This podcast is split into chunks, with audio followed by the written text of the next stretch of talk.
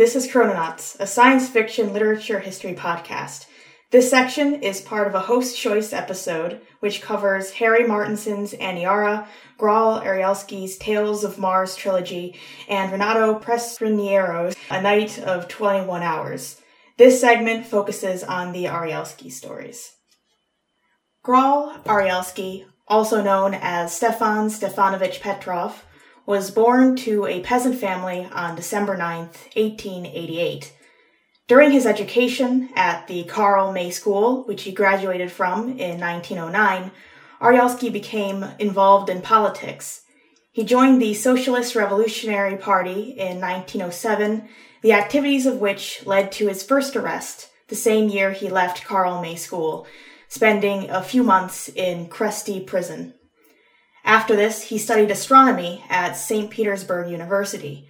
He was, though, expelled by 1914, having only completed five courses. Before this occurred, however, Arelsky published his first poem, Dashka, in a publication called The Universe in 1910. Around this time, he also met other poets, including the leader of the Russian ego-futurism movement, Igor Severyanin, Alexander Blok, and Ivan Ignatiev. In 1911, Arelsky published his first book of poetry and published his manifesto, Ego Poetry in Poetry, the following year. 1913 saw the publication of his second book of poems, including ones dealing with scientific themes. From 1915 onwards, Arelsky appeared to have published little poetry and only began publishing any works after the Russian Civil War. During the war period, he was arrested two more times, only one of which he was jailed for. In 1923, he published a few more poems, as well as a drama in verse called The Nymph Atta. In 1924, he turned to fiction, starting with the three stories we'll be looking at tonight. He wrote three other sci fi stories besides these Citizen of the Universe in 1925, Gift of the Selenites in 1926, and The Man Who Visited Mars in 1927. While the former of these three stories was in a publication known as Historical Youth Story, the other two were published in the Soviet Union's longest running pulp magazine, World of Adventure. In 1928, Arelsky published a historical fiction novel called The Enemy of Ptolemy. However, after the revolution, he continued having legal problems, for the party he was a member of before the revolution, the Socialist Revolutionary Party, had split from the Bolsheviks during the Civil War. He was, therefore, arrested for anti Soviet propaganda and agitation and sentenced to 10 years in a labor camp in 1935.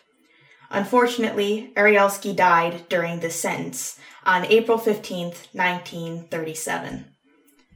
The first of our three stories by Arelsky, all part of a loosely connected trilogy known as Tales of Mars, is Professor Dagin's Laboratory, published in the May to June 1924 issue of the magazine Man and Nature, and the second story, Two Worlds, was published in the July to August issue of the same magazine. These two stories were included with the last installment, Towards a New Sun, when it was published in 1925. And I think that the stories definitely get more elaborate and more detailed as they go along. Yeah. It's really interesting to me how the stories were written, obviously, or at least published very close together and mm-hmm. in the same magazine, but they all have pretty distinct tones. Uh, yeah. They're kind of different from one another in that sense. And you can kind of feel how each one kind of fits into a certain trope of mm. science fiction, I guess. Yeah. Even from back then. Yeah and they do feel a little bit ahead of, especially the second story. I think it feels a little bit like something that you would see 25 years later in mm. in a lot of the American magazines. Not to say that there weren't, and we're definitely going to be covering some very special authors from that scene yet, but it's just really interesting to me how, like Nate, you compared it to the Martian Chronicles earlier, yeah. and I, I do kind of see a little bit of that. I think, although the stories do get more detailed, and the third one is the almost it's like the most fascinating and intricate. But to me, it was also kind of the most disappointing. I think it just it just seemed like he kind of just ran out, like he ran out of mm. something. Yeah, I don't know. time or ink or paper. it just kind of like Yeah. he had introduced all these situations and characters and conflicts, and then he didn't really do anything with any of them. And like something happens to the main protagonist, and that's it. Like Yeah. just we don't know how anything resolves. And I don't mind ambiguity. I like ambiguity, but I don't know. It just it just felt kind of like something just stopped like abruptly. you know, and it's just such an interesting setup. And and and I was like, yeah, this is the best of the three, right? And Mm. and I'm like, oh, but it's also kind of the most disappointing of the three because it, it Yeah, I mean, the one thing I wanted more from these is just more.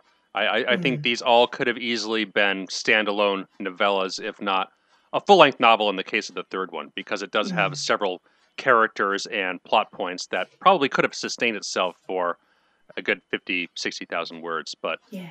yeah, it's only roughly nine or 10,000 words, so it's quite a Mhm. small fraction of that.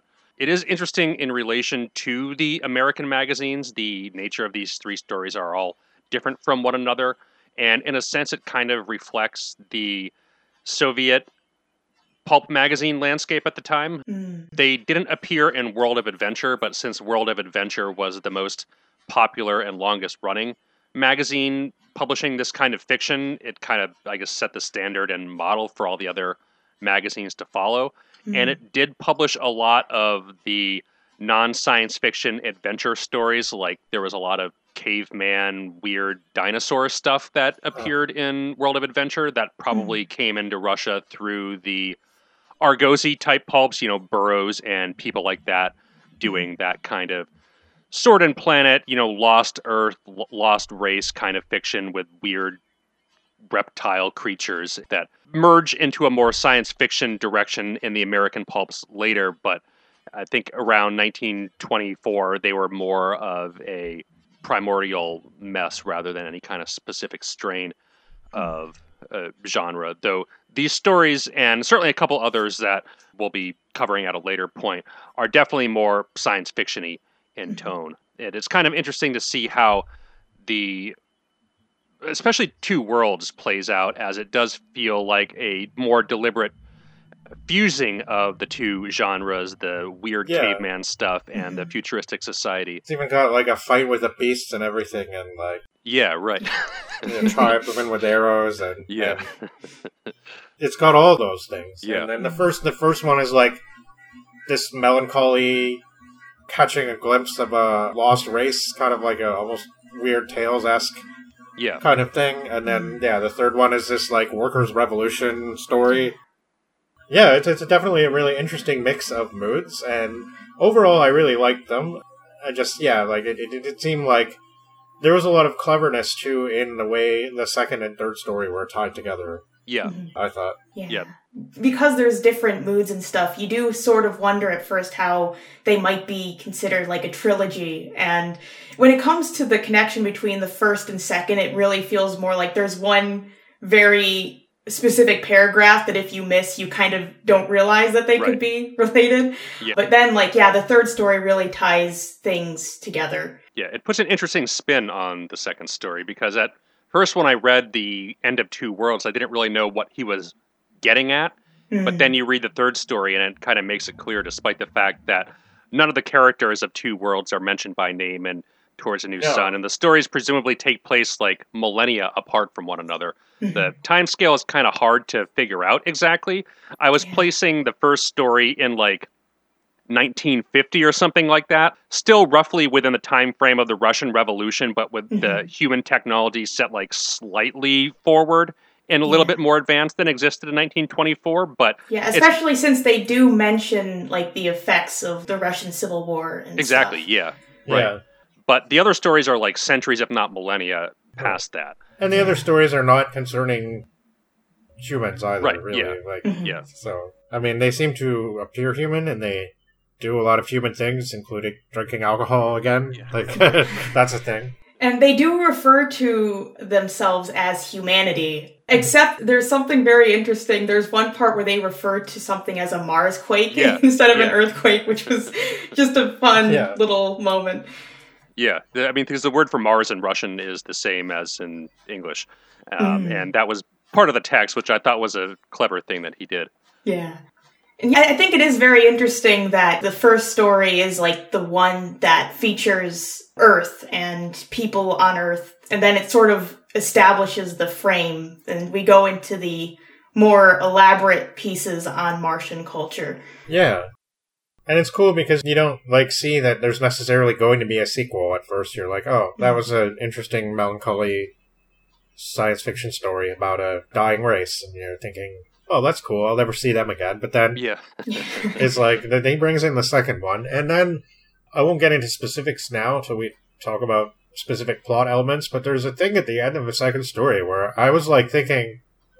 I was disappointed, but not in the same way as I was in the end of the third story. It was more like, Yeah. oh, he's going there with it. Like, why would he say that? And and it was like it actually bugged me a bit. And then I read the third story, and I'm like, oh, I get it now. I get why why the characters were talking like that at the end because Yeah. that's the way they are, in fact. And Yeah. and you don't see that quite in the second story because you see it's somebody looking for their daughter and somebody else looking for their husband, right? And that's like a, a thing that every human can sort of identify with, right? And so you don't really think a lot about where these characters come from and the society they live in and like what mm. means anything to them, right? And then at the end you catch a glimpse of it and it's a little bit ugly and you're like, oh, really? Yeah. That- that's like that's what you're thinking about. Like, yeah. I'm sure you guys know what I mean, and, and we'll Yes. get to it. It's, Yeah, it's definitely. quite a And I mean, that's one thing I liked about this, even though it does have its flaws that are very apparent. The more I think about it, the more I like it in that it does present complex, flawed, and sometimes unlikable characters that are well written and have their place in the universe. They're mm-hmm. not like just villains or flawless heroes, though we do get a couple flawless heroes more in the third story yeah. a lot of the characters feel more complex and real than something you'd get in a lot of the American pulp magazine type stories. I mean, it Mhm. presents a darker shade on a lot of the characters and makes them, I guess, flawed humans rather than you know a, a spaceman with a laser gun or something like that. Mhm.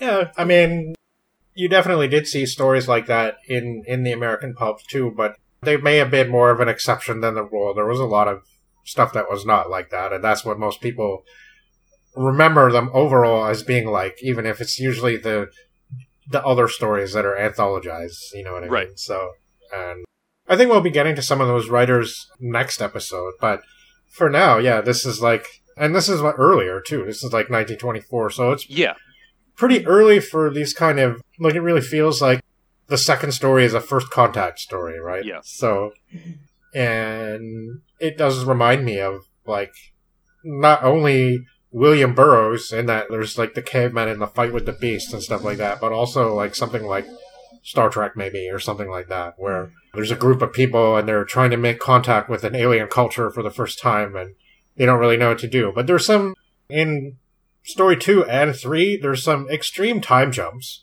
and it almost feels like what you were saying, Nate. There's room for more in all of these, right? Yeah. And it almost feels like there's chunks missing, right? And you just kind of all of a sudden you're like quite a bit forward in time, and things have Yeah. changed quite a bit, yeah, and you're sort of playing catch up. And Arelsky's kind of telling you about it, but you kind of wish you'd seen a little bit more of it firsthand. I think I don't know. That that's kind of how I felt. It does make me wonder how much more of there might there be. I know Mhm. Two Worlds when it appeared in the magazine, not in the final book form, was apparently quite abridged. Mhm. And when I was initially going through another story that appeared in World of Adventure, Vladimir Orlovsky's Steckerite, the version that appeared in World of Adventure initially was heavily censored. So I wonder if, Mhm. since Arelsky had problems with the authorities basically his entire life, I wonder if he had longer versions of these stories that got clipped by the censors in some way yeah. before it made it to publication. I mean, it does seem possible. Like it does, considering how clever a lot of the story is. Yeah. Or I just I kind of feel like, I mean, I, I, I don't I like short stories, and and we're going to talk about one soon that's very short as well, and that I- think also maybe could have been longer. But Yeah. Like, yeah, here it does kind of feel sometimes like something has been excised, like like something's not quite there, right? And we've been told about things after the fact, and like between one chapter and the next, a whole lot of stuff has just happened that could have mm-hmm. been part of the narrative, and it's just not right. Like, Yeah. I, I don't know. I just kind of wonder. I guess we may never know. Yeah, because even you had mentioned the kind of ambiguity of the end of the third story, but they all kind of have these pretty ambiguous Yeah. endings that, and it feels like maybe there could have been like a fourth story that kind of fills in a little bit more of the last one. It almost Yeah. feels like it's kind of you're left feeling like it's ambiguous until you get like another piece in the next story. It is one that you can see continuing. We were reading Vladko Mm. last time, and it seemed like he had actually expanded that short story into something longer, or Mhm. at least used bits of it for something longer. Yeah. And it seemed like this could have been that too. It could have been like this really does remind me of what became like the fix up novels in Sure. American science fiction. Yeah. And Mm. a lot of the time in those, depending on the author, but like the one by Clifford Simak City, especially, he did a lot of additions for the book publication so that it was more like a coherent single story and filling in different things that were not in the magazine publication, right? Whereas you get something like The Forgotten Planet by Murray Leinster, which I kind of read most of a little while ago. I didn't read the last story yet, but I probably will someday. And because it's a fix up with three distinct parts that are obviously written at completely different times.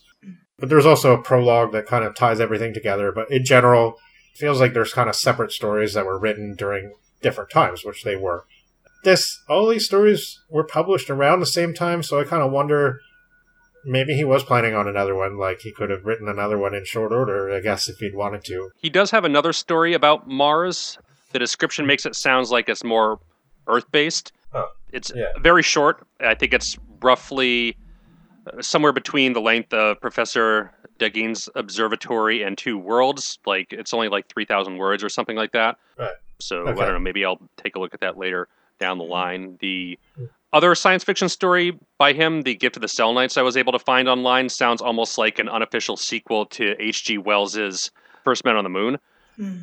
and that the plot description made it sound like it almost takes place directly after the events there. So it's kind of interesting. I wonder what he was reading. It probably wouldn't be too out of the question that he would have been familiar with H.G. Wells, as I know he was widely translated in Russian and Yeah, Wells seemed to have been popular in, in Yeah. Russia for sure. but I mean, yeah, they do feel like an early fusion of what was appearing in stuff like Argosy at the time and what we'd later get in Astounding and Planet Stories a couple decades later. And this is 1925 when the book version came out of all three of them together, which was like a softbound version. I was looking online for any original copies and I stumbled across this Russian auction website that it went for Mm. like the equivalent of I don't know seventy five dollars or so Oh. a couple years ago.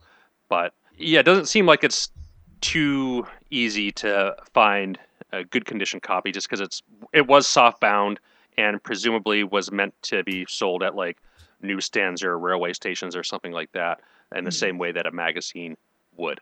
Yeah. But yeah, interesting set of stories. It would be neat to have more. Professor Dowell's Head was another one that was expanded out throughout the years. So Yeah. it would have been cool if Arelsky had lived further and revisited these and expanded them a little bit. But the fragments of what we do have here and the pictures of this world, I think, are really cool, even beyond historical significance, as they do present an interesting view of humanity and how class relates to itself and how that can be expressed through these odd science fiction tropes. Mhm. Agreed. Well, This is translated in house, so uh, Yes. tell us about the translation experience before we uh, get to the individual stories. Yeah, I thought Arelsky was a pretty easy author to work with as far as the translations go. The most difficulty I had was a couple bits in the third story where there's a lot of very Soviet style abbreviated acronym words that are kind of Mhm. clumped together. So I was just thinking of, well, what's the best way to translate this into English? But I kind of notated my thought process as I went along for any, I guess, involved decisions just to give the reader a sense of what the original appears like. And there really weren't too many of those notations in the first two stories. It's kind of more limited to the third. But no, I, I thought generally translating this was a pretty fun, enjoyable experience. And he gets kind of poetic with some of his descriptions of nature. Mm. I think it, it comes out of his earlier poetry work, which seems to be what he's mostly known for in the English speaking world. Yeah. But the descriptions of the trees in the first one, when the pilot is kind of descending into this thick forest, he talks about the green wool of the vines coming up of the earth in the third one a fair amount of times. Some interesting word choices that Arelsky uses for yeah. that kind of stuff. Again, I, I, I wish he would have done more with that stuff and, and filled these out with some more of that poetic description throughout some of the other parts of the novel. Well, there's a lot of that in the first two, I think, and then the yeah. last one is very urban. Like, yeah. it's very. Yeah. This is the futuristic grinding society that we now have, right? Mm. And I don't know. Maybe that's. I, I, don't really know. Like, it seems like he got into a lot of trouble. Like, anti-Soviet yeah. propaganda. I mean, I definitely don't see any of that in these. Like, I mean, maybe they're not as jingoistic as Vladko, but they're pretty.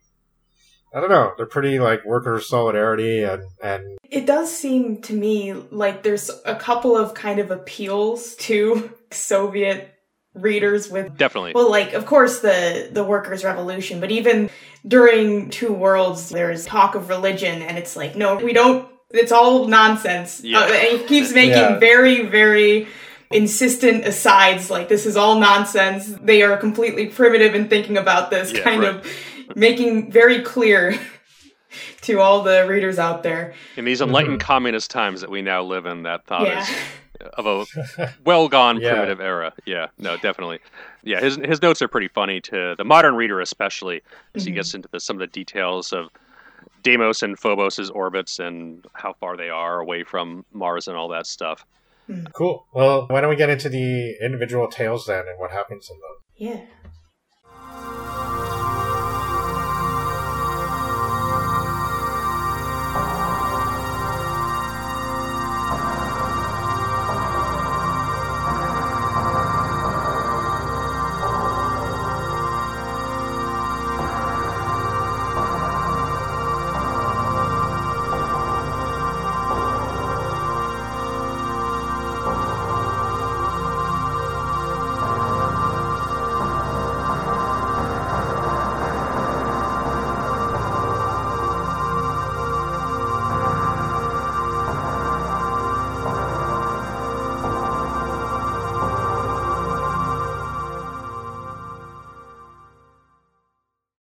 Professor Dagin's observatory starts with another Dagin, a pilot, rapidly descending after his engine breaks down.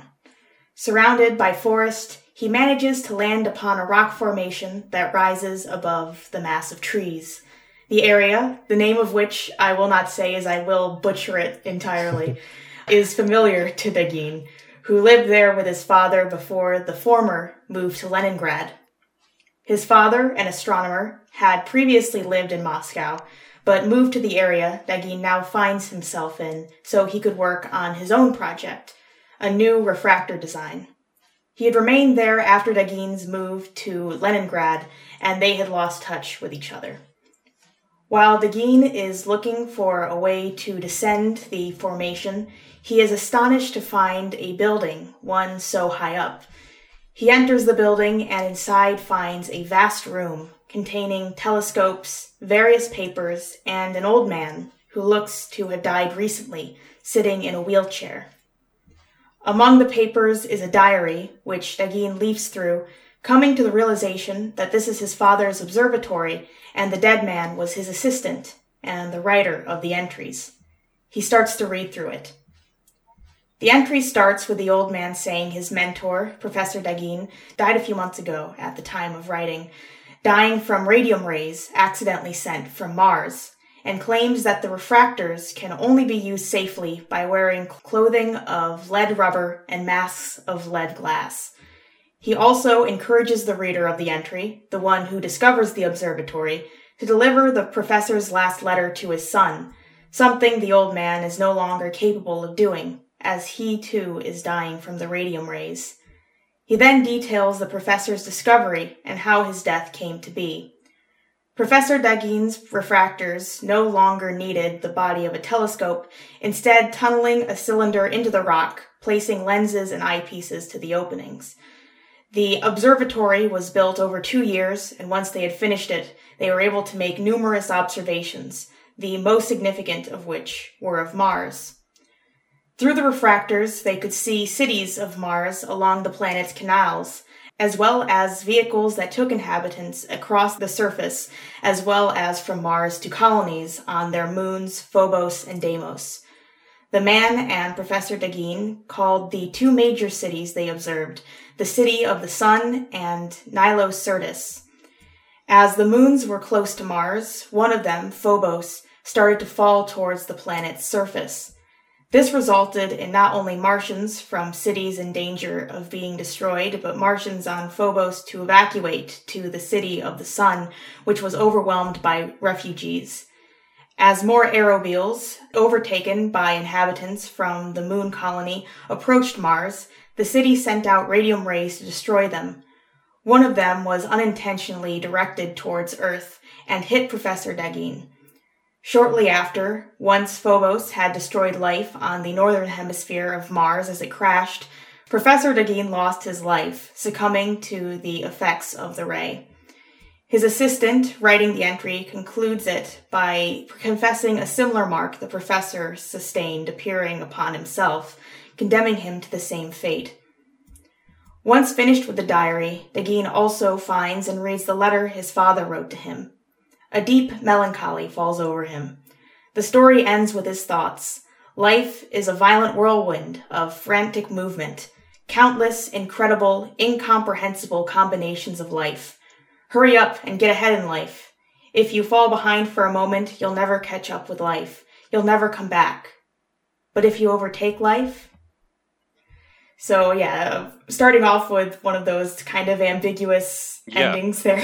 Yeah, I mean, it also leads to the practical thing of, well, how is the Dagin, the pilot, now going to get down from this strange observatory 5,000 feet up in the air with his craft busted? Is he going to just die and rot like his father and his assistant? Yeah. and it seems like it was putting a moral slant on it at Yeah. the end, and I don't quite understand what his moral, like what the moral gist of that is exactly. I mean, I I kind of get it, like he's referring to the lost civilization and how I guess you need to take life by the horns because you never know when your Right. planet's gonna.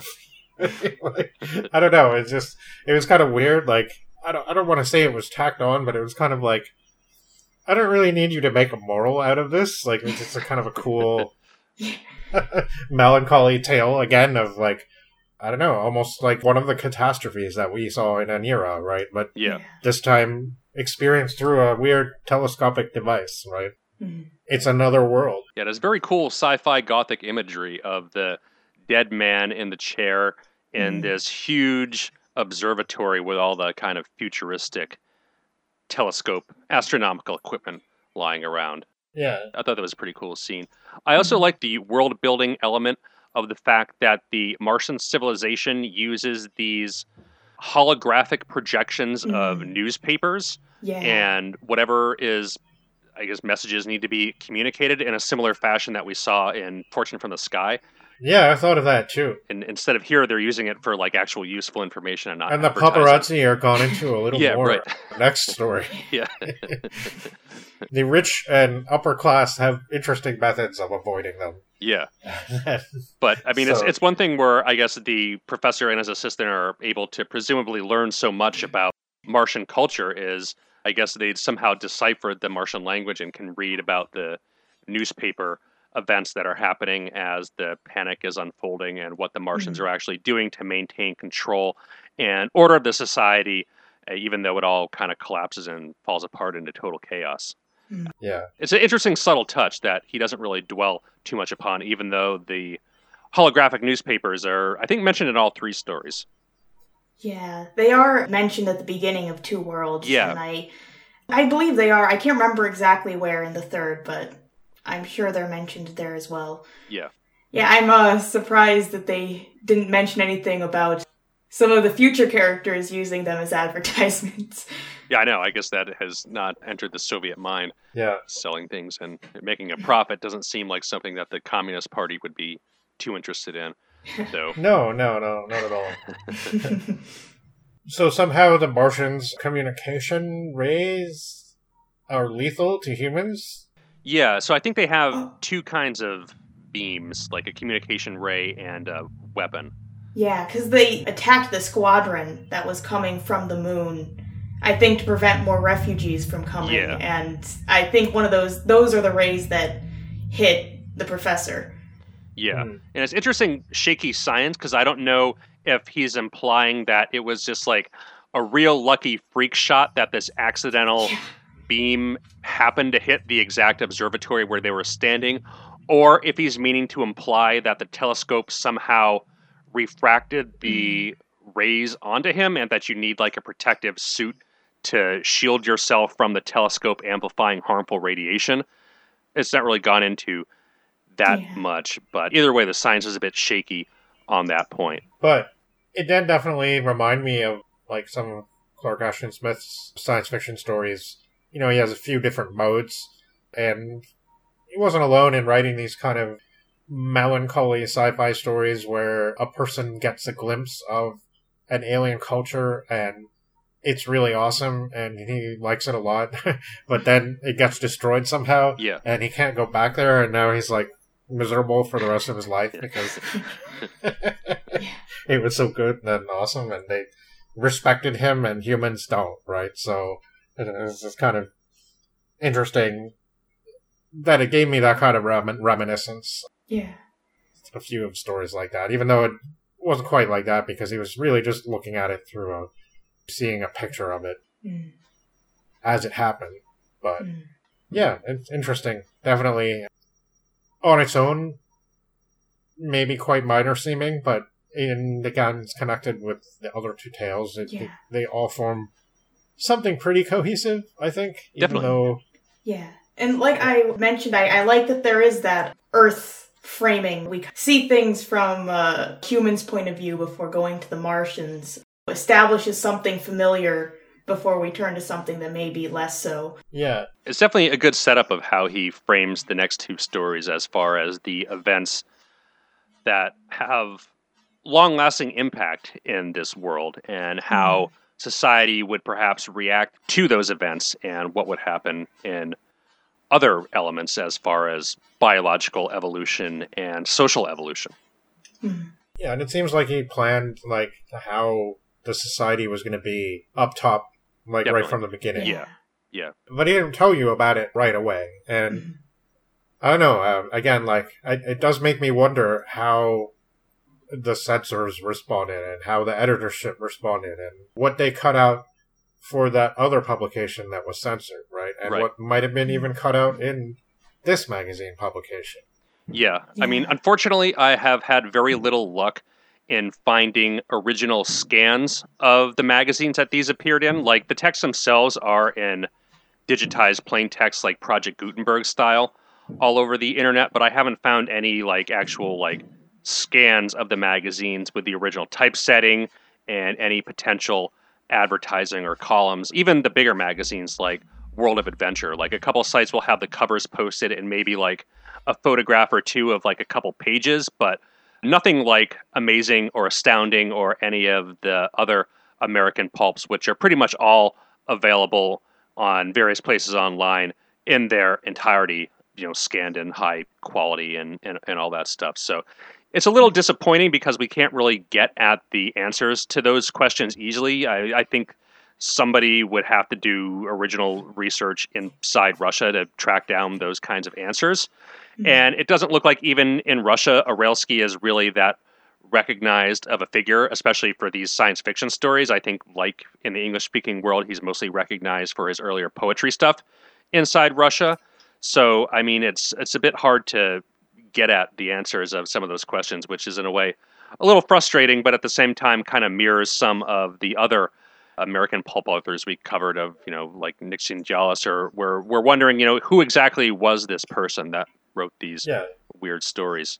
Yeah, in Arelsky's case, it definitely seems like it was planned out from the beginning, as far Mhm. as how these stories go. I mean, we've read stories on the podcast before where the author is clearly just winging it as they go, and these do definitely definitely not feel like those kind of stories. It feels like every piece is deliberately inserted in here as far as its place in the whole saga goes.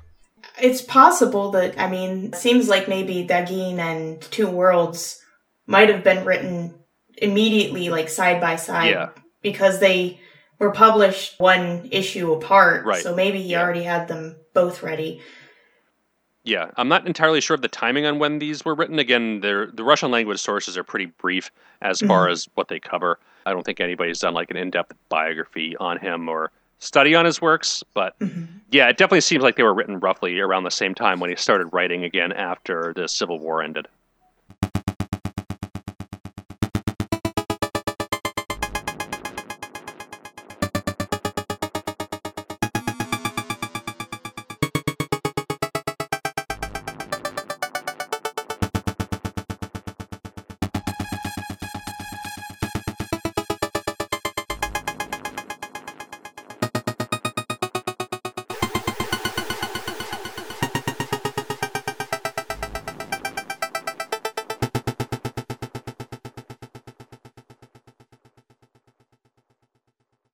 Two Worlds starts with the doctor Ni Atsu Sol calling his daughter, Gi Sol, asking her to meet him. He also requests that she bring her husband and newspaper editor, Anu Ala'a, and the engineer Okyagi with her. When the three arrive, the doctor speaks of his trust in them, including Okyagi, uh, because, The Martian names are pretty ridiculous. yeah, Ak or I assume Oak. Oh, Oak? yeah. Yeah, Okyagi, because he is engaged to his other daughter, Nisol, who has recently disappeared. When the other man reacts to this, Ni Atsusol tells him to be patient, then speaks of the tragedy he experienced when the city he was born in was destroyed due to the falling of the moon Phobos. It is the area that was destroyed, the northern hemisphere of Mars, that the doctor wants to discuss. Despite the complete desolation there, new life started to emerge, prehistoric life, that included Martians who resembled distant ancestors of the Martians on the southern hemisphere. Though there have been movements to destroy this new life, the Doctor and others in the Martian government have decided against such actions, instead, sending out an expedition to study these emerging Martians. The first expedition was led by Ni Sol, but she has not returned.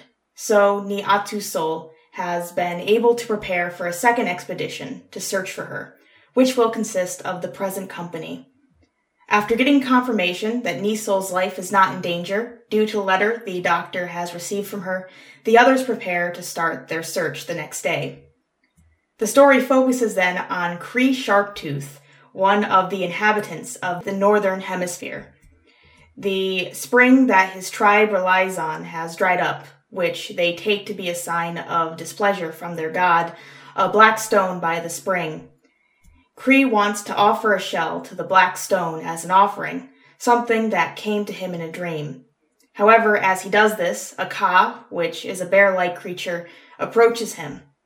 As the creature is sacred, believed to carry the spirit of the black stone, Cree does not shoot arrows at it, but he is saved by another being which kills the ka. He calls the figure the god of the mountains. The god of the mountains turns out to be Ni Sol. It was she who initially caused the spring to dry up, diverting the water to the cave she was working from. When she saves Cree, the latter tells the rest of his tribe about the god of the mountains, which gets him exiled for, for the blasphemy against the Black Stone. This did not stop, though, doubts towards the Black Stone's true power from growing among the group, as hopes of the spring returning dwindled.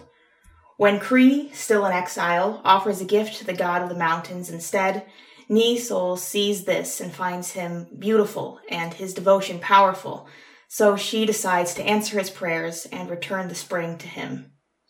Before this happens, though, Cree meets with Obin Pru, his lover, who, though she had been visiting him in the night before returning to the tribe, resolves to stay with him from then on, desiring to be his wife, even though her father wants to find and kill him. Cree tells her that they should move away, that her father and the Blackstone have less power than the god of the mountains. Not long after Oben Peru falls asleep, Cree sees that warriors from the tribe have found them. Cree fights them, and so does Oben Peru when she is awoken by the situation. Cree kills most of his assailants, except Oben Peru's father, who flees, but he loses Oben Peru, who had been shot by an arrow in the chest. Cree believes that she can be resurrected by the god of the mountains and takes her body to the spring, which he sees has returned. Coming back to the doctor's expedition, he reads to the others the letter Nisol had sent.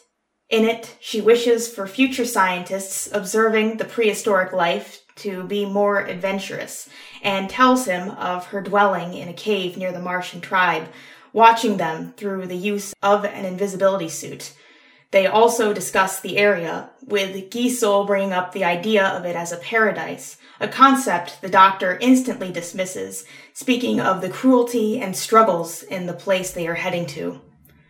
While journeying through the forest, they encounter a giant creature, which they kill with their weapons, and then are surrounded by a group of the prehistoric Martians.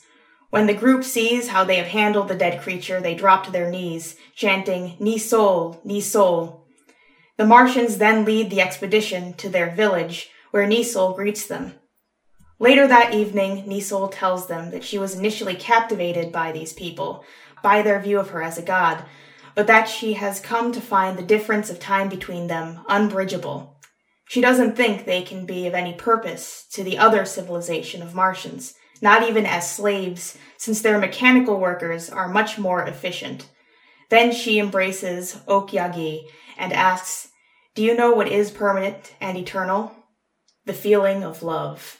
Yeah, it's definitely yeah. a weird down ending on this story that I didn't know what to make of at first. Yeah. And when it ties into the third story, it kind of makes it clear. But I was almost going to go into this big, like, hey, wait a minute, like, is this is this where the Soviet propaganda comes in? Yeah. We're like only seeing people in terms of their utility, and like, if you can't work, then you're pretty much yeah. it's it's it's it was unexpected yeah. and it was a little like yeah, I, I really I mean at the the last scene and I knew it was going to be the last scene because I knew there wasn't much left and I'm like okay, so now they're going to reflect it's just going to be like the last scene in one of those Star Trek Next Generation episodes yeah. where um, Picard is talking to Riker or something, yeah. and he's like, "Well, an interesting culture we've just experienced. Uh, how do you think this like? and it seemed like it was going to be all friendly, and then oh, yeah, yeah, no, not really. Yeah, it's like what can I gain from these people? yeah, and I mean it did really remind me of a Star Trek Next Generation Prime Directive episode. Mm. Right? There's there's so many episodes of this where they contact a primitive civilization and they ponder upon the ethics of what it would be like to make contact with them and sometimes somebody does out of a rash impulsive decision but yeah. generally yeah. speaking the morals of star trek and the crew are positive where we're really not supposed to like Nisol. Like she's a pretty yeah. crappy person. She just uses the tribe for her own gratification and just gets bored with playing God a couple weeks later. Yeah. Despite the fact that she's engaged to be married, the tone of the relationship she has with Cree almost takes on a sexual nature with how she feels towards him worshiping her. Like she's yeah, definitely like, like getting this, off on the whole situation. strong um, primitive man is worshiping me. It's so yeah. great. And... Yeah, because I mean, even the others remark like, "I wonder if she's fallen in love," yeah. and they're like, "That's so stereotypical. That better not be the case." yeah. You get the sense that she does this all the time. And yeah. it's contrasted with the fact that she's a very bold, strong, capable scientist who, in any other way, is like the hero of a Jules Verne novel. Mm. Yeah. Courageously plundering into the jungle and conquering prehistoric nature and all that other stuff. I mean, she deserts the rest of her party because she feels like they're a bunch of gutless wimps and they need somebody with the courage and the strength to get real science done. Yeah. We just don't encounter a lot of women characters like this in a lot of the early science fiction stories we've read. And in addition to Nisol, we get a couple characters in the next story, but the, the weird underlying thing of Nisol is, yeah, she's kind of a crappy person. And I think, mm. in a way, she's kind of the main villain of this entire arc, even though her direct actions don't really have any long lasting consequence into the third story. The way the cavemen evolve into the characters we meet in the third story is a really interesting way on how it ties together. Yeah, definitely.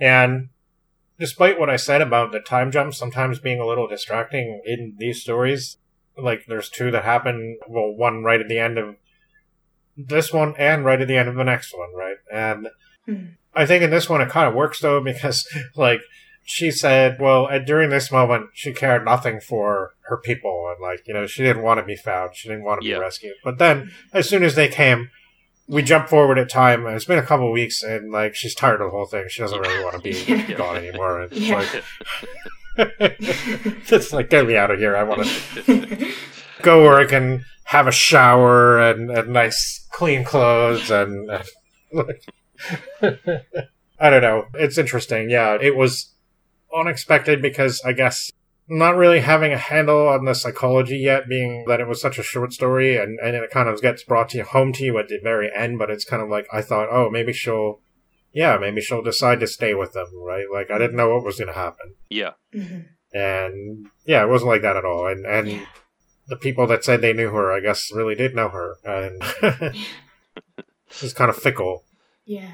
Embracing her fiance when you're like thinking about how there is that relationship she had with Cree, and you're yeah. thinking, oh, okay, well, yeah. that didn't seem to go anywhere. Yeah, I mean, she gets his girlfriend killed and gets him expelled from the tribe, and yeah. he almost is killed by his warriors, and she just kind of doesn't care, and she, I don't know, brushes the whole thing off. And the only reason they're in this mess to begin with is she wanted to get water easier. Yeah. Hmm.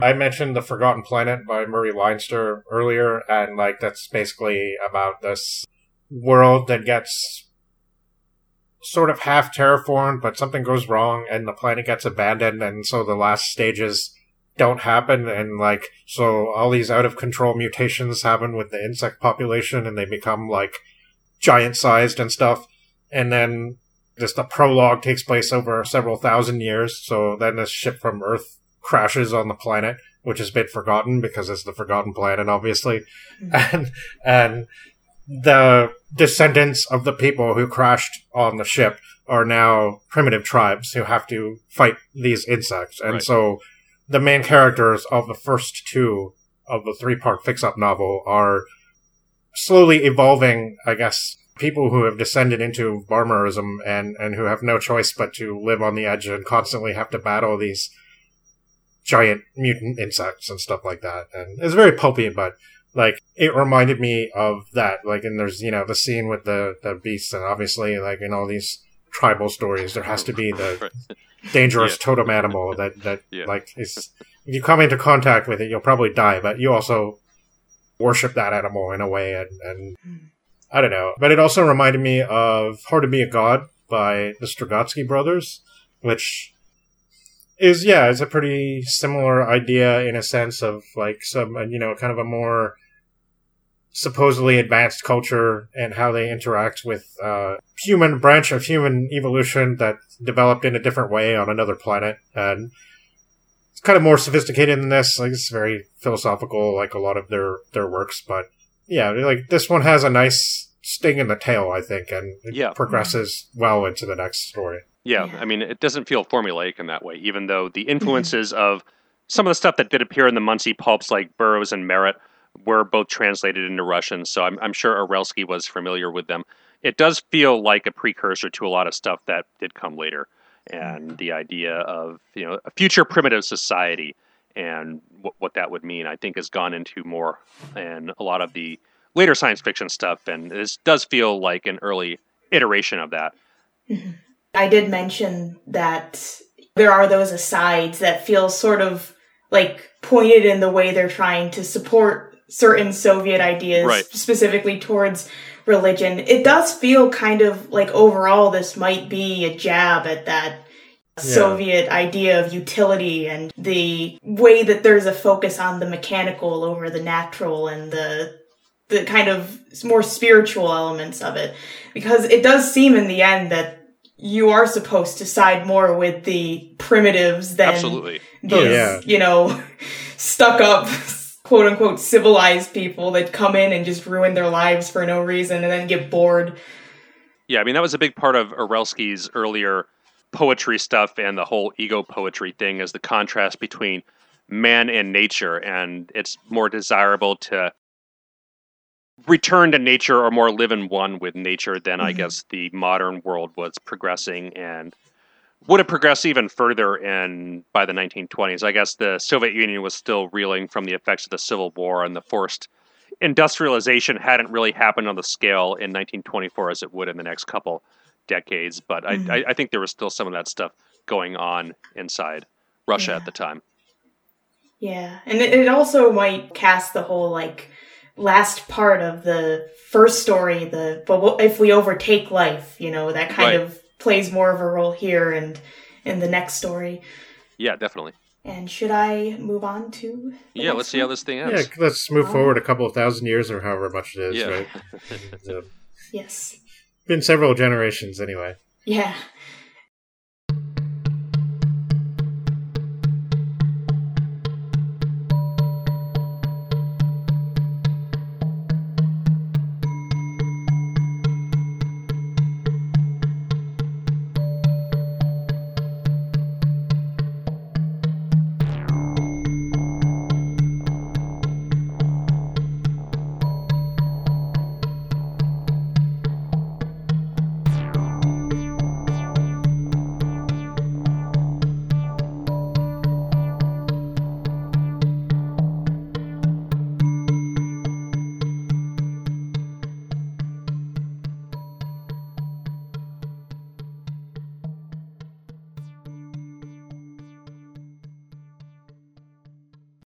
The time Towards a New Sun begins, the surface of Martian cities are facing immense cold, gradually losing the light of a fading sun. In an effort to escape freezing, inhabitants have moved deeper into their cities and workers have been moved underground. At a government meeting, an engineer by the name of Ropage explains their present catastrophe. He speaks of how their ancestors had predicted the time of their son's death, which had been prolonged by the use of radium. However, they can delay it no longer. Instead of accepting death, though, Ropage announces the completion of apparatuses at their planet's pole, ones which will use the force of explosions to break Mars from the sun's gravity to find a new sun.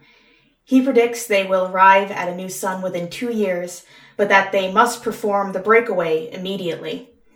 After a brief moment of communication, the orders are executed and the planet begins its journey. Ropage returns home, satisfied that the action is underway. His ancestor was involved in the creation of the solar engine, the aerobeel that allowed interplanetary travel. After its creation, Mars made contact with Earth, and the aerobeel creator founded the Solar Engine Society, in charge of factories producing aerobeels. It is a society that Ropage is now leader of, though with the dying sun, the society had fallen apart. Now, though, Ropage considers his future. With the success of their breakaway and quest for a new sun, he may be able to regain his prosperity, and the society can rise again, aerobeels once again in production. His daughter, Meta, though, is not as satisfied. She speaks to Rail, an engineer, and Vern, an astronomical scientist, against her father. She worries about the influence her father's party has over the public and wants to establish relations with and support from the workers who are treated like slaves.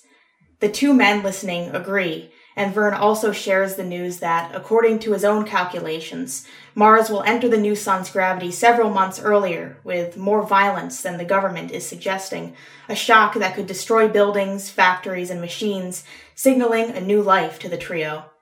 Meta also begins to discuss plans when she visits the engines at the pole with Ropage. She later comes to him and requests Rail come along with them, to which he concedes. We then shift to Magir, a worker at the pole who enters one of the cafes built to entertain the workers when they aren't on the job. Some of the other workers gathered around him to ask questions, and he reveals to them the news he's heard from the engineers that they will arrive at the new sun in six months. The other lament that they will still be in the same positions, working away underground, not able to see the sun like the people on top, but Magir implies turning against them.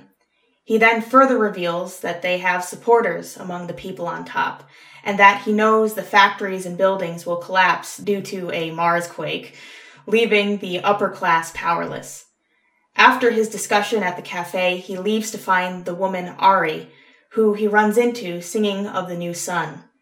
They go to a theater which no longer uses props and scenery, but project it onto the stage, and the inner thoughts of the characters are projected as well. This was a really interesting, cool, Yeah. like Yeah. story within a story, kind of weird depiction that seemed like it wasn't necessary, but it was a really cool addition. And I mean, I guess maybe it's just because the story seems so short and so many plot threads were left dangling that it sticks out a little more that it doesn't belong.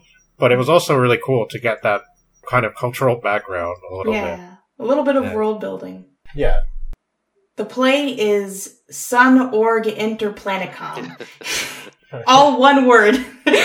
That's almost as difficult as saying the other Russian area that I did not decide to say. yeah, I tried to look that up, and that doesn't seem to be a real place. Though the Yeah. triangulation of the rivers are like actually real, but that city, it just—I think he just made it up for the story. Yeah. yeah, I did also look it up and I did not find it. Yeah, but yeah, the fake, I guess, Soviet abbreviated terms that this is clearly making fun of are uh, pretty funny. I mean, Yeah. looking at some of the Soviet organizations and governmental bureaus, they all have absurd names like this, and this is obviously played up for a comedic effect. But Yeah.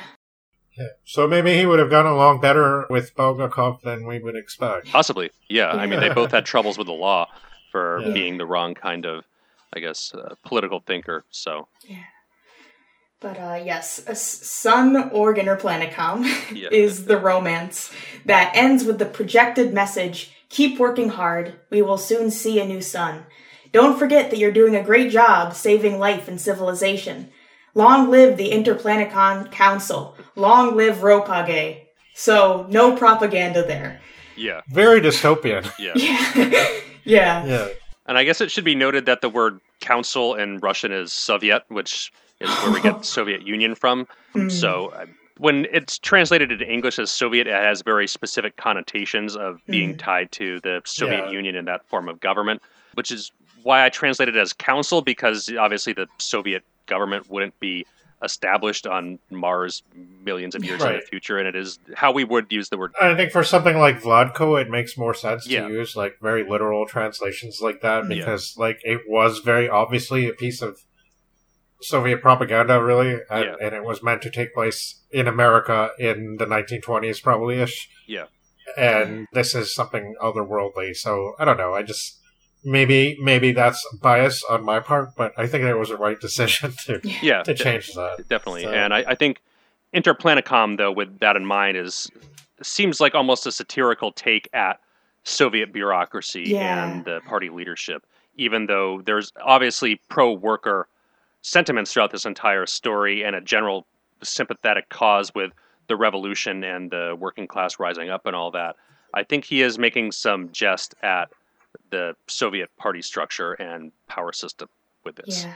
It is kind of like we're supposed to see that Ropage is kind of a, a capitalist figure. Right. And it's it's kind of transposing the capitalist ideals that obviously the Soviets would be against, but also still mocking the Soviets through that. So I, I can see maybe why they might say some of this could be anti Soviet propaganda. Yeah, and since this is relatively early as far as his fiction goes, I'm not exactly sure what his later works were in tone. Hmm. I'm not sure how much there's room for anti Soviet propaganda in a historical fiction work about Ptolemy, but certainly his other science fiction stories could explore those ideas a lot more if Mm. they do indeed do that. Yeah, and who knows? Historical fiction could still be used. to Yeah. That's true. convey Mm. it. Yeah. In fact, sometimes you can get away with things in that that you couldn't get away with later on in Russia. Like they didn't want people making like fantasy films, but it was okay if it was like a Russian folk legend, right? They could Yeah. do all kinds of fantastic stuff. Everybody loves Pushkin. Yeah, exactly. so, yeah.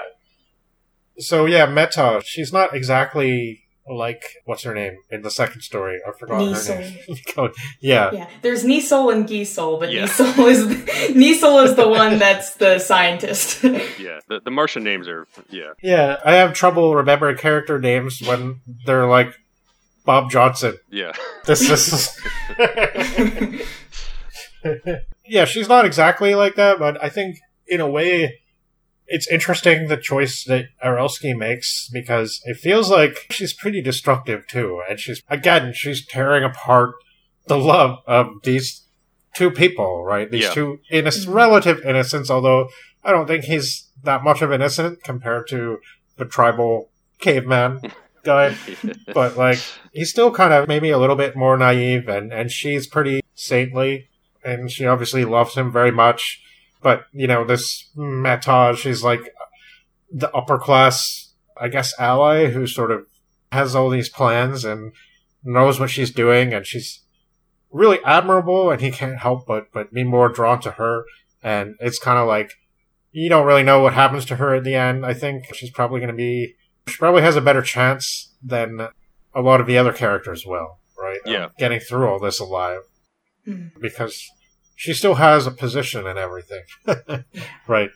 We don't know what happens with her father either. Like that was one of the other dangling plot threads that sort of it was weird because he has that last scene where he meets with the awesomely named Vern. Yeah, and they like have a discussion and at the end he's he seems very thoughtful and i'm like oh he's planning something. What's he gonna do? And then he just never like the next chapter you find out that he died somehow and he never shows up again yeah. Mhm. I, don't- I don't know. so Uh, i don't know i just i i liked the way this one was going i liked how much he was cramming in there and that's kind of why if I had to pick between all three stories, I would say the second one was probably still the best one because I feel like this one just had so much going on and didn't resolve most of it.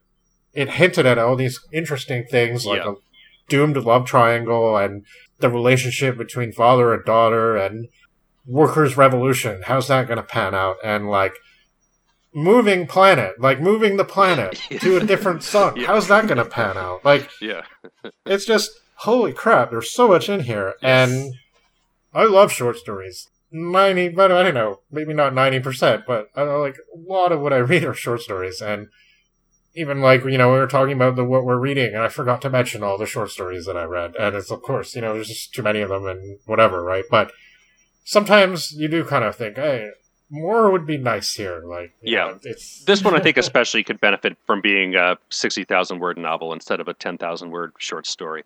yeah.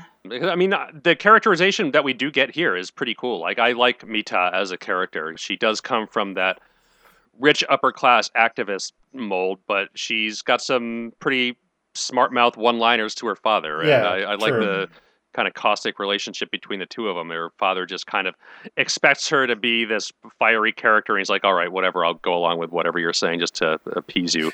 but, but he does seem to sincerely care about her and her well-being even if he hates what she stands for and all that it's an interesting Mm. contrast between the two of them that we just don't really get that much of a resolution to No, and it looks like a really interesting, like it's burgeoning into something really Yeah. interesting. And like, I thought at the end, at least they would have a confrontation.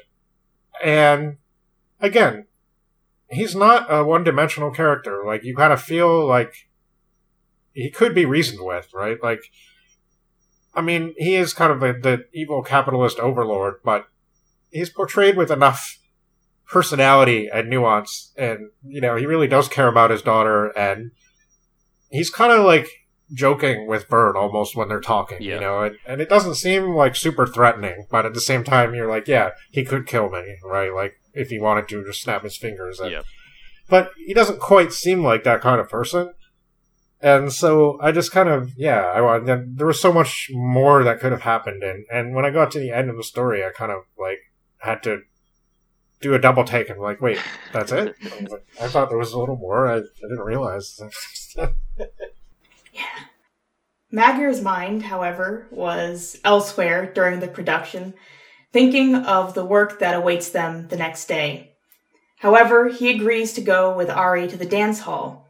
After dancing a while, he leaves her and comes across a few drunk men who mock him. Egged on by the group and slightly intoxicated himself, Magyar goes up to one of the men and pushes him down forcefully enough to break the chair beneath him. He then feels depressed, wandering out into the deserted street and walking until he reaches a bench. Ari appears, catching up with him, and expresses concern, to which Magyar replies by asking if she will be with him and help them become free. We return to Meta, who is able to contact the workers through Rail. The one she meets with ends up being Magyar, and agrees with Rail's opinion that he should be the leader of the rebellion. They begin meeting regularly to discuss plans, and as they do so, Magyar starts to feel an affection for Meta. One of these meetings, though, delays a visit to his mother, Maita, who they really had to make the names very similar. it's really trying to confound us. Nisol, Gisol, Meta, Maita. And it's so funny because it's the opposite of the problem in the next story. which I'm sure we'll have something to say about, yeah. which it, it's just really funny to me. Something that Italian movies do as well. But anyway, that's yes, Maita, not Meta, is in a hospital after working herself to sickness. When he arrives, he finds out she will die soon and has something to tell him. She speaks of a time she was on the surface as a child and saw a painting of a lush green landscape, an image she now dreams about frequently. She wonders if this could be their possible future, to which Magyar agrees, revealing to her the coming revolution. Maita then tells him of a secret society his father was a part of that dreamed of a similar future and where he can find the laboratory they set up, and dies soon after. The next time Maita comes, Magyar relays all of this information to her, and they find the lab together. It contains a receiver that allows the two to see the surface of the planet, and they see that they are approaching the new sun, Meta, at this point, recounts the story of Magyar's ancestors, thus explicitly connecting all three stories. She says that after the moon Phobos destroyed one half of Mars, a new prehistoric society eventually emerged from the area. The people of this society were enslaved by the other, more technically advanced Martians, as they needed manpower when the growing cold destroyed many of their machines. She concludes by stating they must win, that the two peoples can merge into one, aided by the living conditions promised by the new sun. The two then embrace. Later, as Magyar sits alone in a workers' cafe, Ari finds him and warns him that he is going to be arrested. They see soldiers looking for him as they leave the cafe and make a run for it. He takes Ari to the laboratory, and when she questions his recent distant behavior, he exposes his worries about his own will, his desire for the new sun and the future, and his meetings with Meta. Ari tells him all she needs is her love for him, nothing else, and the two leave the laboratory once it's safe and part ways. The story focuses back on Ropage, who has learned of the planned uprising among the workers. He discovers that Rail, Vern, Magyar, and his daughter are involved, and that Vern has been arrested while the others have not yet been found. He is not surprised that Meta is part of this plan. He decides to see Vern and ask about her. When the man appears in Ropage's office, he asks Vern if he would really betray his society now that they have come to the new sun and can continue their way of life. Vern affirms this, declaring the society as a parasite, expressing his anger at how they have treated the workers. Ropage responds with doubt that the workers will really be any different if they are given power, but then asks Vern where Meta is, to which Vern only says she is safe. He tells Vern that he will be convicted of treason, which will lead to his death, and has him taken away. As the planet begins to orbit the new sun, a part of the lower mines is destroyed, which Magyar and the others in favor of the rebellion use to encourage the workers to head to the surface. At the same time, the guards watching over the workers abandon the mines and close up their gates, setting fire to the factories before they do. Knowing that the fire reaching gas tanks will destroy the mines, Magyar asks for help to extinguish the fires, and Ari comes forth, wanting to go herself so Magyar can survive and lead the rebellion. Magyar receives a message from Meta, who tells him to use the trains in the mines to break down the gates. The workers, in a panic, first block the train's path, but they calm down at once Magyar speaks to them. As he approaches the gate, Magyar tells Meta that she will lead the rebellion in the event of his death. He pulls the lever of the train, crashing it into the gates, and the sun's rays fill the mines. As the rebellion rages around him, Magyar dies, succumbing to his injuries. And that's the end of the story. Yeah, noble self-sacrifice for the rights of the workers from both Magyar and Ari. Yeah. Right. From the couple, they don't even get to die in each other's arms. Yeah, Mm. they do have a pretty tearful and moving emotional goodbye, but yeah, they both meet their deaths separately. hmm So they figured out how to use them. That's a big revelation, right? Yeah. Is that Yeah. oh, no wonder we're like this. We've been slaves for thousands of years or something, right? So enough's enough, right? It's getting nothing but worse. And yeah, now they're flying off into space and and who knows what's going to happen, right? So Mm. I don't know. It's it's such a an interesting set of things all happening together. Yeah. It's you almost feel like it could be about one or the other if it's that short. Mm. I think the Runaway World did an interesting job of telling a story that was about the planet being relocated. It Yeah. wasn't Mm. certainly as involved with social issues, although there were some hints of that. And there's certainly a lot less to chew on than this, but this is, yeah, it's almost too much. Mhm. It needs more filling out the gaps, right? Yeah. Like, I don't know. I, I liked what he was setting up so much, right? And I don't know. It's just, all these relationships don't really come to what you would expect or anything. So, Mm. I don't know. It was it was good though. Like it's a really interesting set of stories, and it's definitely better read as a trio. Oh yeah, Mhm. Yeah. Yeah. Oh, I remember when I was taking notes for doing the the summaries. I had already read all three, but I read the first one first again, uh, Dagin's, and then I read the last one, and I read Two Worlds after just because I wanted to get the first story and then the longest one out of the way first. yeah, But when I returned to Two Worlds, like I enjoyed it more knowing what happens in the third and, you know, having the context and realizing just how well they fit together as Yeah, they're the same story. yeah. It's cool how they all relate to one another, and Mm-hmm. the events of the first story lead to the second story, which lead to the third story. And you don't really see a lot of these kind of shared universe type stories in 1924, 1925 in Mm-hmm. the science fiction genre. no, they're definitely they're definitely coming around, and like one of the things I've been kind of getting into lately again is E. Van Vogt's stories, and he definitely does that with a lot of his stories. He does like sort of end up tying them together, and it's subtle enough that, well, as subtle as Van Vogt can be anyway, that when you read an individual story, you don't necessarily feel like you're missing stuff that much, but you know, it all comes together and now of course that's a huge thing. Everybody wants that, right? But Yeah. yeah, back in 1924, you didn't see it that much, I don't think. Yeah, because I mean, these were initially published in separate issues of a magazine, so I don't know what the deal with the third one was, if it was published in a magazine or, or not. Again, the information on Arelsky and the original magazine publications is kind of sparse, but presumably they were meant to be read as somewhat standalones in a rather disposable format of a softbound magazine, or even the Tales of Mars itself was softbound.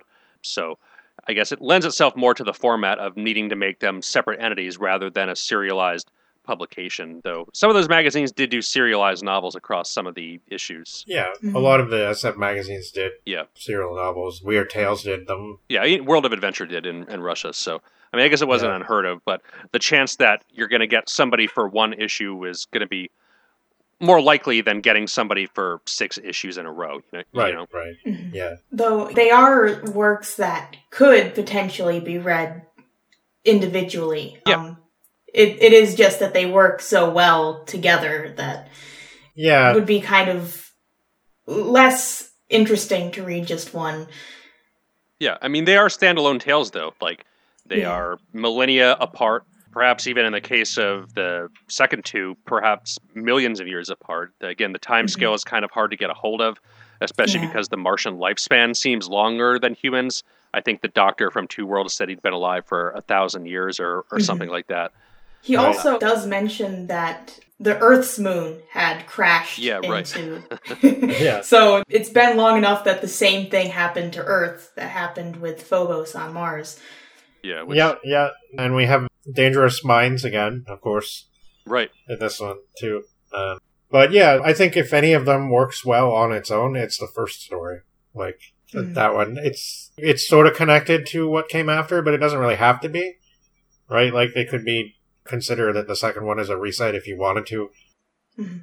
But I think if you just read that one on its own, you would probably be still left wondering about that nasty taste at the end and what that means, right? Yeah. Like, what it, Mhm. it would kind of put a damper on it, and then you read the next one and you see what he was planning all along, and it makes the whole thing better.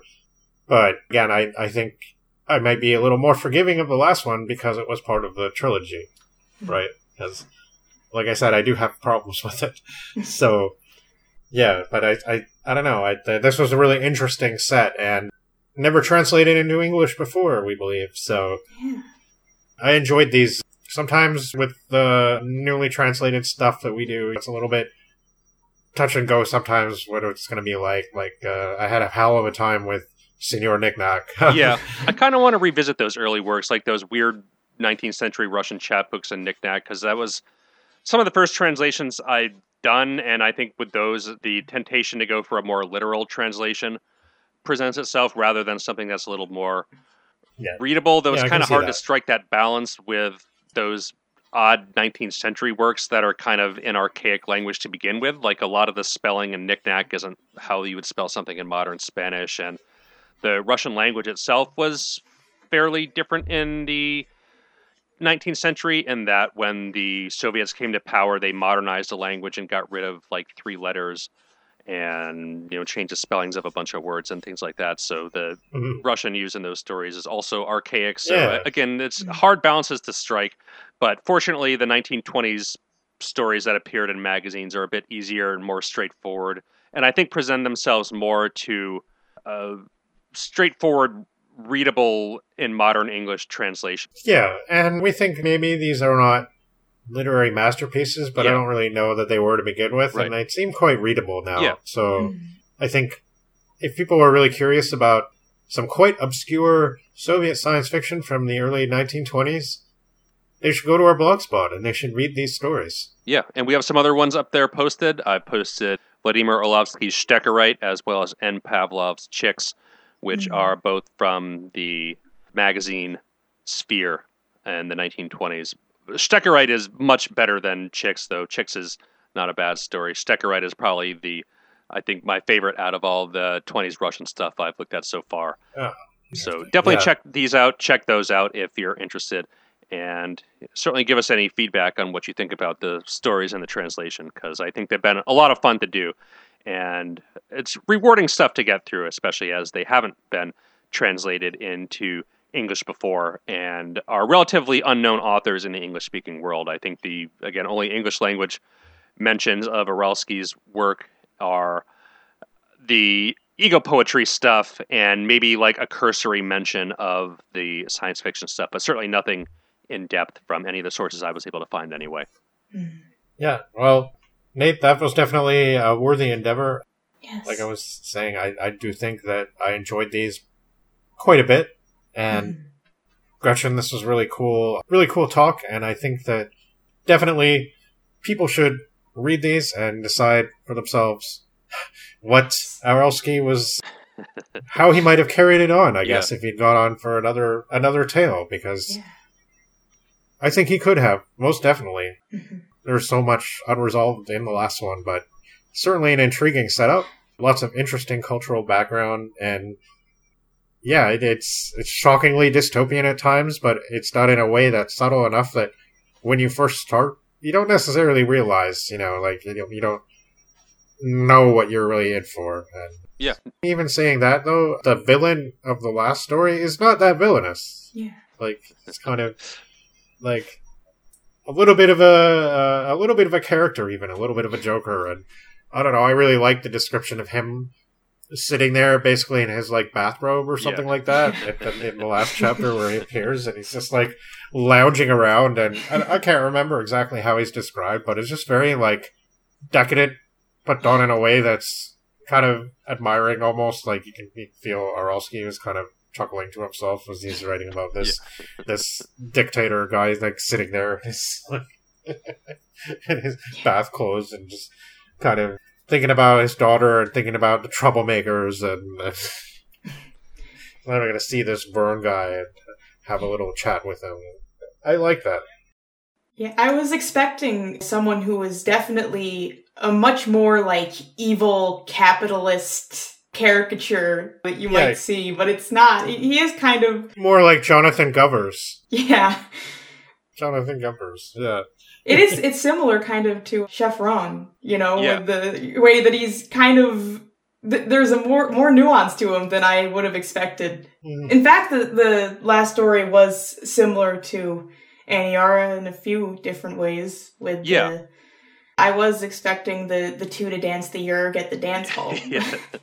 Yeah. yeah, their dancing isn't Yeah. really gone into that much, but Yeah. there are some nice other subtle world building touches throughout the entire saga, as well as Mhm. those nice flashes of characterization that do try to present these more as people and not one dimensional heroes or villains, even though some of the characters in the third story are Ari is pretty much saintly and flawless, and Magyar is our you know heroic revolutionary leader. They, hmm. I guess, feel a little more grounded than some of the other characters that they could have been, like in the Vladko story of Yeah. the over the top villain and are heroes that are deferring to the Soviet ideology and Soviet technical engineering wizardry to solve all the problems. I mean, the engineering problems here, they get them out of a very difficult situation of the sun going out and what that would mean hmm. for life in the solar system, but their technical solutions at the same time cause destruction and death for everybody in the lower classes. And it's kind of an interesting balance they have to try to strike between maintaining that secrecy and order in society before the whole thing kind of erupts into chaos in a similar Yes. fashion that mirrors the first story. So, I mean, while these stories are definitely flawed and not perfect, I think you do get a lot of flashes like that that make these really interesting reads beyond the fact of their early historical significance and the fact that, you know, really see a lot of these stories in 1924. I think they have a little bit more going for it than just being old and from an obscure source of a Soviet pulp scene. Cool. Well, I think then we'll close the chapter on Mars and travel to a far distant sphere in a solar system far, far away and a haunted planet.